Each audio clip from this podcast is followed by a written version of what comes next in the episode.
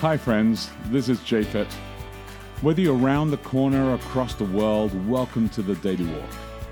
I want you to take a moment today to pause in Jesus and see what new thing could take place in your life. At the end of this podcast, you can download our app, Boulder Church, or visit us online at boulder.church to connect. And remember, we would love to hear from you as we prepare for our messages every Saturday morning on the Daily Walk. Uh, good morning. It is Tuesday, July 24. Welcome to Daily Walk. I am Becky De Oliveira. And I am Japhet De Oliveira.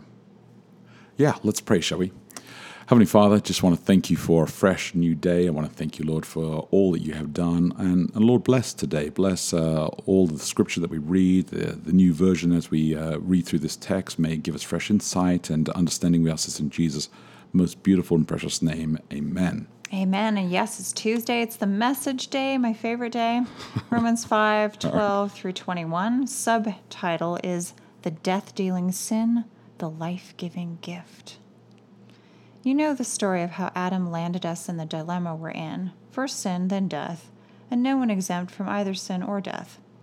That sin disturbed relations with God in everything and everyone, but the extent of the disturbance was not clear until God spelled it out in detail to Moses. So, death, this huge abyss separating us from God, dominated the landscape from Adam to Moses. Even those who didn't sin precisely as Adam did by disobeying a specific command of God still had to experience this termination of life, this separation from God. But Adam, who got us into this, also points ahead to the one who will get us out of it. Yet the rescuing gift is not exactly parallel to the death dealing sin. If one man's sin put crowds of people at the dead end abyss of separation from God, just think what God's gift poured through one man, Jesus Christ, will do. There's no comparison between that death dealing sin and this generous, life giving gift. The verdict on that one sin was the death sentence. The verdict on the many sins that followed was this wonderful life sentence.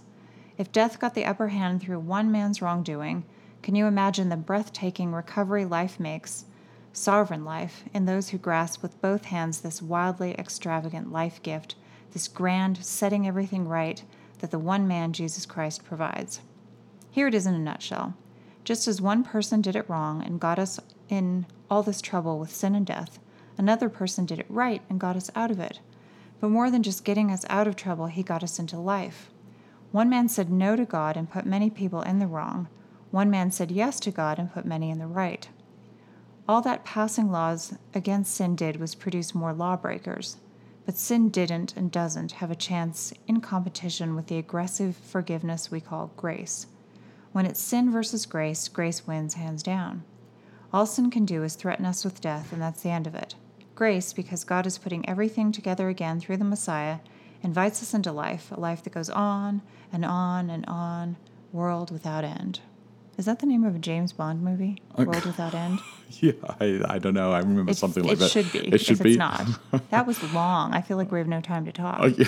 I feel like I've been reading this passage since my life began. Oh yeah. It, it- well, you, you know, he does. Uh, he does expand a little bit as he's yes. trying, and and as to give him credit, it repeats, is a very Goes dense over things text. that, well, I mean, it seems kind Yeah. of obvious in a way. Yeah.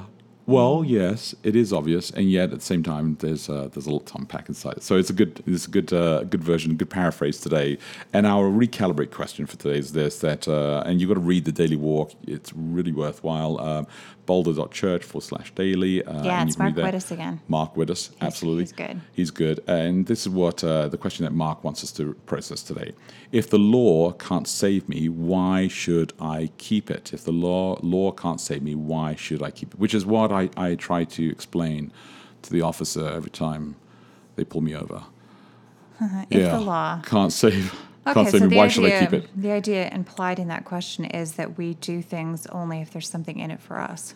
That if we can't Yeah. think of any benefit to doing something, I don't find that that's true though. I don't think that's how people operate. I think there are a lot of reasons to do things, if, even if you don't know, you can't directly connect a benefit So maybe yourself. So maybe there's a question underneath this of uh, why do people actually feel the need to keep the law? Is it motivation that they feel there is like some kind of like major benefit? I mean, okay, of? why do I run every day if I'm never going to be in the Olympics? You know, You know, it's that's almost a great question, question. like that. Well, And know, actually, like, I know why I don't run every day. Doing things if you're not going to, or I mean, also the idea. What was the question again? If Why the law it can't, save, me, you- why Well, should I keep it? Nothing can save you, technically. I mean, Yeah, you think about all the things we do. Don't you wonder Mm. sometimes people will worry a lot about exercise and diet? And you kind of do think, well, at some point, everybody's dying. Like, you can't prolong your life by that long. I got to meet some of of those people. out this much about it? Because, yeah, really. But yeah, you do things sometimes because it makes you feel better while you are alive. Mm. You know, hey, maybe you're not going to live past a certain age, but you'll feel better while you are alive. So I think keeping the law, the same thing would apply. Whether or not you're, it's going to save you, it might make your life better. It might make you feel more cohesive in terms of doing the kinds of things that reflect the kind of person that you think you are. You know, if you want to be a good person, I think a lot of us would like to be good people and do good things and live lives that we're proud of. Yeah, I actually think that's a that's a really interesting uh, statement you just said there. Um, as you get as you get older, you suddenly start to realize you know something about the end of life, and you think about health, and then you think about exercise and diet. And I think maybe if I if I take that correlation and place it with salvation, maybe that's when law becomes more significant as you get older, and you think you start to latch on to different things. So you Some people do. yeah, some It people depends. do. And so maybe that becomes the thing that, uh, you know, where rules become really important because they're thinking maybe that's what it actually all comes down to, right? Because they're fearful that salvation could be at risk um, if they don't keep the law. And uh, yet, Paul in this text is saying, hey, the law is not there to save you, the law is there to point out something to you. Well, I mean, as Mark yeah. pointed out, and I don't know if it was today's Daily Walk in particular, but it was sometime this week, he talks about how, you know, when we say the law, we think of the Ten Commandments, but Yeah. that's not what the, the people of this time would have thought.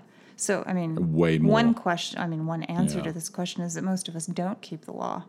Whether we think it saves us or not, we don't keep it because we don't even know what it is. Well, yeah, maybe You we don't. Maybe we don't call it the law. Then maybe we just call it the rules that we have, or or rules that we think, or we have our own set of laws. Why do we do things? Well, and another answer to that is because it makes us feel in control. yeah. of something if you have a list of guidelines that that help you frame your life then you feel like you kind of have your stuff together mm-hmm. and you feel like nothing can go wrong Mm-hmm. so people who like rules i think feel that way Yeah. So is this a, is this is Paul writing this entire text here just for people who've got issues with rules, and that everybody who doesn't have an issue with rules should just basically ignore Romans and they'll be fine? i don't know If the law, maybe because it does seem that the people he was speaking to were very much Rule driven. in the rules I wonder. i mean i like rules No, yeah, and I wonder though. I wonder if everybody at do. some point, at some point, is faced. You, you know, we have a friend of ours, uh, Martin, um, and Martin. He said to me one day, uh, he's an English guy, lives over here in the United oh States. that martin yeah Yeah, you know who I'm talking about I now. do. And and Martin said to me because Martin had a, a kind of like this horrific thing happened to him when he was young, and he nearly died, and it just changed all of his values in his life. And so he's got a lot of friends, military friends, and all sorts of stuff. And he said, you know, I just he wishes that a lot of people, when they're in in the track of their life, that they would just suddenly something would shock them, and then they would make healthier decisions. And and sometimes he says, you know, I, I want to try and create some kind of like crisis. Oh, I have not heard him say this. Oh, That- no. This alarms me. I'm This- sitting here, my, my face is. I'm making Martin, all manner of. was I'm just, going. he was telling me, he was telling me that this is the only way sometimes you have to shock somebody in order to get them to kind of wake up to reality. All right. Okay. All right. So Again, I don't know that I feel that that's my personal responsibility in life. Like, what would the shock take the form of? Did he give you any ideas? he did not tell me it involved like you know duct taping anybody or anything like this. It was just like it was just literally like some kind of just shock that he was going to do this.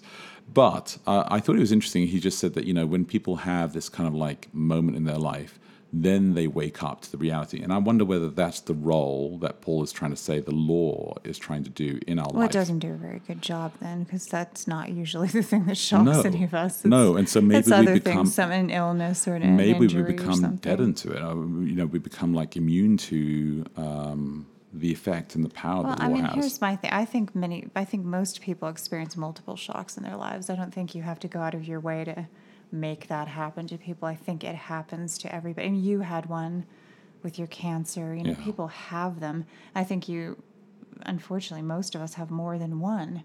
And the thing is, that thing will temporarily shock you to maybe you make certain changes and then you kind of fall back into your own ways, old ways a little bit, but maybe it incrementally changes you a little bit. You know, there's the kind of pendulum swing where Mm-hmm. you can, in reaction to something, think, oh, I'm going to change everything. And then maybe you kind of slack off, but some of the good habits that you've made stick.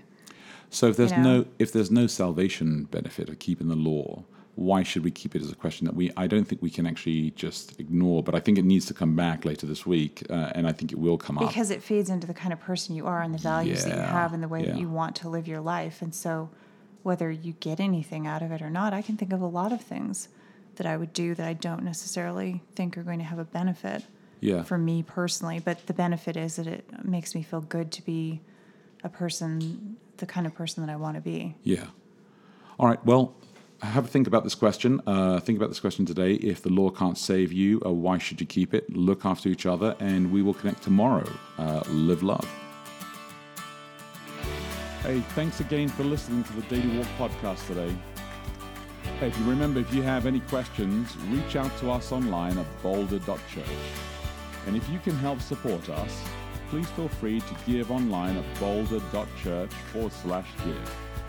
Until next time, look after each other.